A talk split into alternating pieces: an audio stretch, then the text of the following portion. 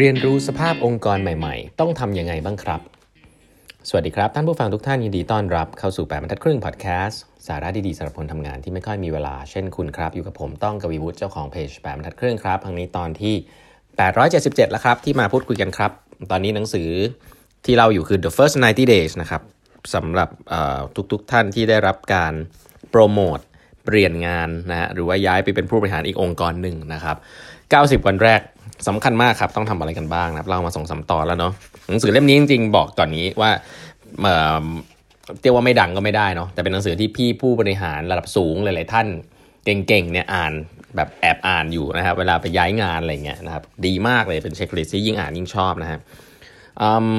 วันนี้จะเล่าให้ถึงว่าเวลาคุณจะย้ายไปองค์กรใหม่หลายๆคนย้ายงานแล้วกันนะถ้าเป็นตำแหน่งผู้บริหารหรือว่าทำงานอะไรเงี้ยก็คุณก็ควรจะเรียนรู้กับองค์กรนั้นเนาะเขาบอกอย่างนี้ครับผมใช้คำว่าเป็นผู้บริหารระดับกลางแล้วกันนะครับคุณเก่งอยู่ที่หนึ่งใช่ไหมคุณเก่งมากเลยแต่คุณย้ายไปอีกที่หนึ่งเนี่ยเขานิยามคำว่ามันเหมือนเป็นการปลูกถ่ายอวัยวะครับคือร่างกายอีกร่างกายหนึ่งเนี่ยมันอาจจะต้องการความช่วยเหลือเนาะคุณก็เหมือนเป็นอวัยวะหนึ่งนะครับซึ่งโดนปลูกถ่ายย้ายมาจากที่ที่ดีที่หนึ่งเนี่ยแต่มันก็ไม่ได้หมายความว่ามันย้ายมาในที่ที่มันอีกที่หนึ่งแล้วอะมันจะดีเลยทันทีครับแต่ว่าคุณเป็นหัวใจคุณย้ายมาอยู่ในร่างกายอีกร่างกายนึงถ้าคุณไม่ได้เตรียมดีๆสภาพแวดล้อมดีๆให้มันเนี่ยมันก็โดนปฏิเสธได้นะครับเขาเรียกว่า organ rejection เลยท่านถูกปลูกถ่ายอวัยวะไม่สำเร็จร่างกายไม่รับเป็นไปได้ครับคุณอาจจะเป็นอวัยวะอันนั้นก็ได้ซึ่งตัวคุณดีมากเลยนะแต่ว่ามันไม่ทำให้ร่างกายมันดีขึ้นอ่ะเผลอมันตายไปเลยด้วยซ้ำอะไรเงี้ยหรือตัวคุณก็ไม่เวิร์กเลยด้วยซ้ำเพราะฉะนั้นให้นึกภาพว่าการที่คุณย้ายองค์กรเนี่ยเหมือนกับเป็นการปลูกถ่ายอวัยวะนะครับการย้ายอวัยวะคือคุณดีแต่ถ้าร่างกายนั้นไม่รับก็ไม่มีประโยชน์นะครับเพราะฉะนั้นให้นึกภาพแบบนี้ทีนี้ไม่มีอะไรมากครับแค่จะเล่าว่าคำถามที่คุณควรจะถามและ learning เกี่ยวกับองค์กรที่คุณไปอยู่เนี่ยมันควรจะถามเรื่องอะไรบ้างมีเป็น3ส่วนด้วยกันนะครับส่วนแรกเขาเรียกถามเกี่ยวกับอดีตนะครับคุณควรจะรู้เกี่ยวกับ performance ของบริษัทนี้ครับองค์กรนี้เนี่ยอดีต performance เป็นยังไงบ้างนะครับแล้วคนเนี่ยคิดยังไงกับ performance ขององค์กรบ้างperformance จริงๆหาไม่ยากครับดู financial statement ดูอะไรก็ได้เนาะแต่ต้องถามคนด้วยว่าคนคิดยังไงกับเกี่ยวกับ performance องค์กรบ้างมันอะไรกันหรือเปล่านะฮะ goal เนี่ยเวลา set เนี่ย set goal ยังไงนะครับแล้วก็มัน ambitious พอไหมทะเยอทะยานพอไหมหรือว่ามันโอเคแล้วคนคิดว่ายังไงนะครับbenchmark ที่ใช้เวลาบอกว่าดีไม่ดีคืออะไรนะครับที่ผ่านมามีอะไรบ้างที่เป็น KPI ที่ถูกวัดนะครับเมื่อก่อนนะครับแล้วก็มีพฤติกรรมอะไรบ้างนะครับที่ได้รับการชื่นชมอะไรบ้างที่ไม่ได้รับการชื่นชมนะครับโดนต่อว่าบ้างนะครับก็เป็นเรื่องของอดีตนะครับ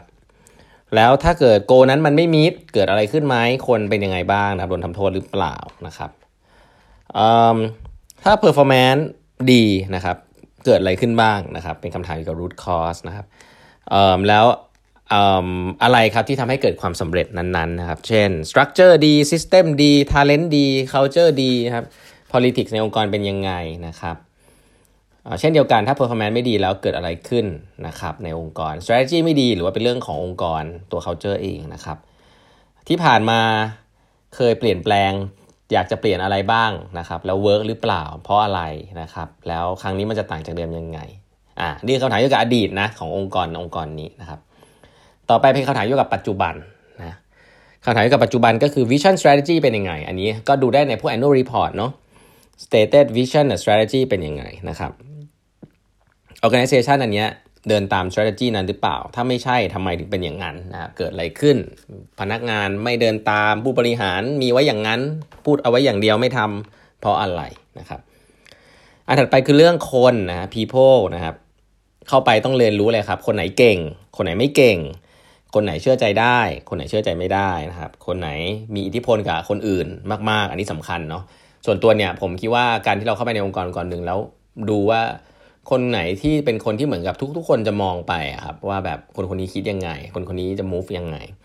หลายๆครั้งไม่ใช่หัวหน้าทีมนะจะเป็นคนในทีมอะไรเงี้ยบางคน who has influence สำคัญมากๆนะครับอันถัดไปนะฮะprocess หลักๆในองค์กรมีอะไรบ้างนะครับอะไรคือ bottleneck นะ process ที่เขาใช้อยู่คนในองค์กรมีอะไรบ้างนะครับแล้ว process นี้มันทำให้สิ่งนั้นดีหรือเปล่านะครับ quality ดีไหม reliability ดีไหมตรงเวลาไหมนะครับอะไรแบบนี้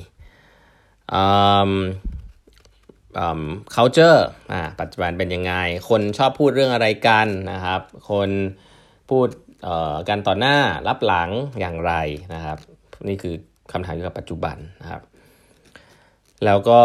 มี area ไหนไหมที่คุณต้องมองหาละเดี๋ยวตอนหลังจะพูดถึงนะครับก็คือสิ่งที่เรียกว่า quick win มีอะไรที่เป็นปัญหาคาใจของคนทำงานบางที่เขาอยากจะเปลี่ยนแล้วไม่ได้เปลี่ยนสักที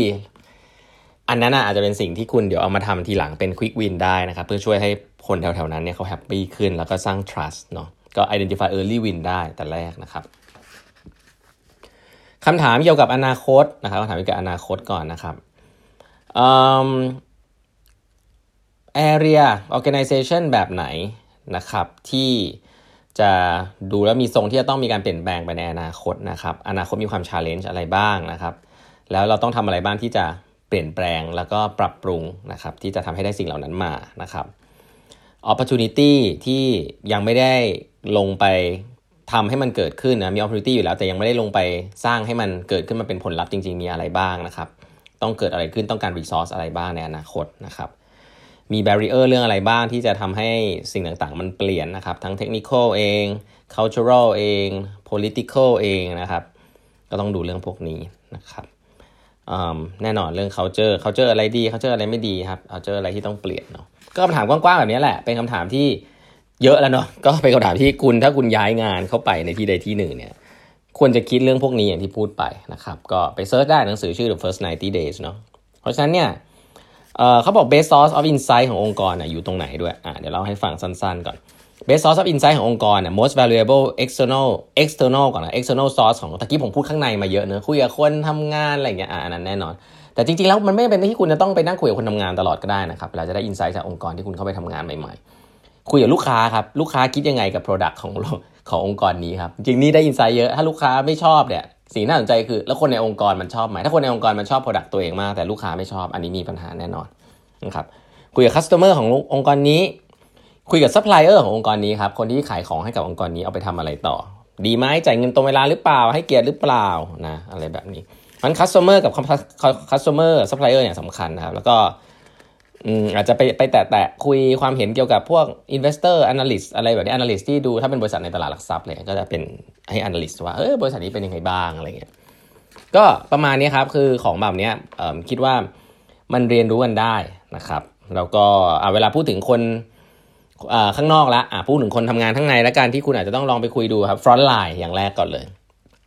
front line R&D operation นะครับ sales procurement นะครับคนเหล่านี้เป็นคนที่อินเทอร์เฟซกับลูกค้านะครับไปคุยกับเขาว่าวันๆเขาเจอปัญหาอะไรบ้างคุณได้อินไซต์เยอะแน่นอนนะครับอย่ามัวแต่คุยกับผู้บริหารละกันเนาะคุณอาจจะไม่ได้ภาพจริงของผู้บริหารอาจจะไม่ได้ภาพจริงของบิสเนสละกันแต่คุณอาจจะได้ภาพจริงขององค์กรในแบบนี้กับ politics มันเยอะจังว่าอะไรอย่างเงี้ยงานไม่เดินเพราะอะไรเงี้ยก็ลองไปปรับดูนะครับอันนี้ก็เป็น source of เขาเรียกว่า information ละกันที่คุณควรจะเข้าไปลองดูนะครับเวลาคุณย้ายองค์กรวันนี้เวลาหมดแล้วนะครับฝากกด subscribe แบบทักครึ่ง podcast ด้วยนะฮะFacebook Page ของแปมทัดครึ่งนะครับติดตามได้นะครับ YouTube Channel ของแปมทัดครึ่งแล้วก็ Line OA นะครับเครื่องหมาย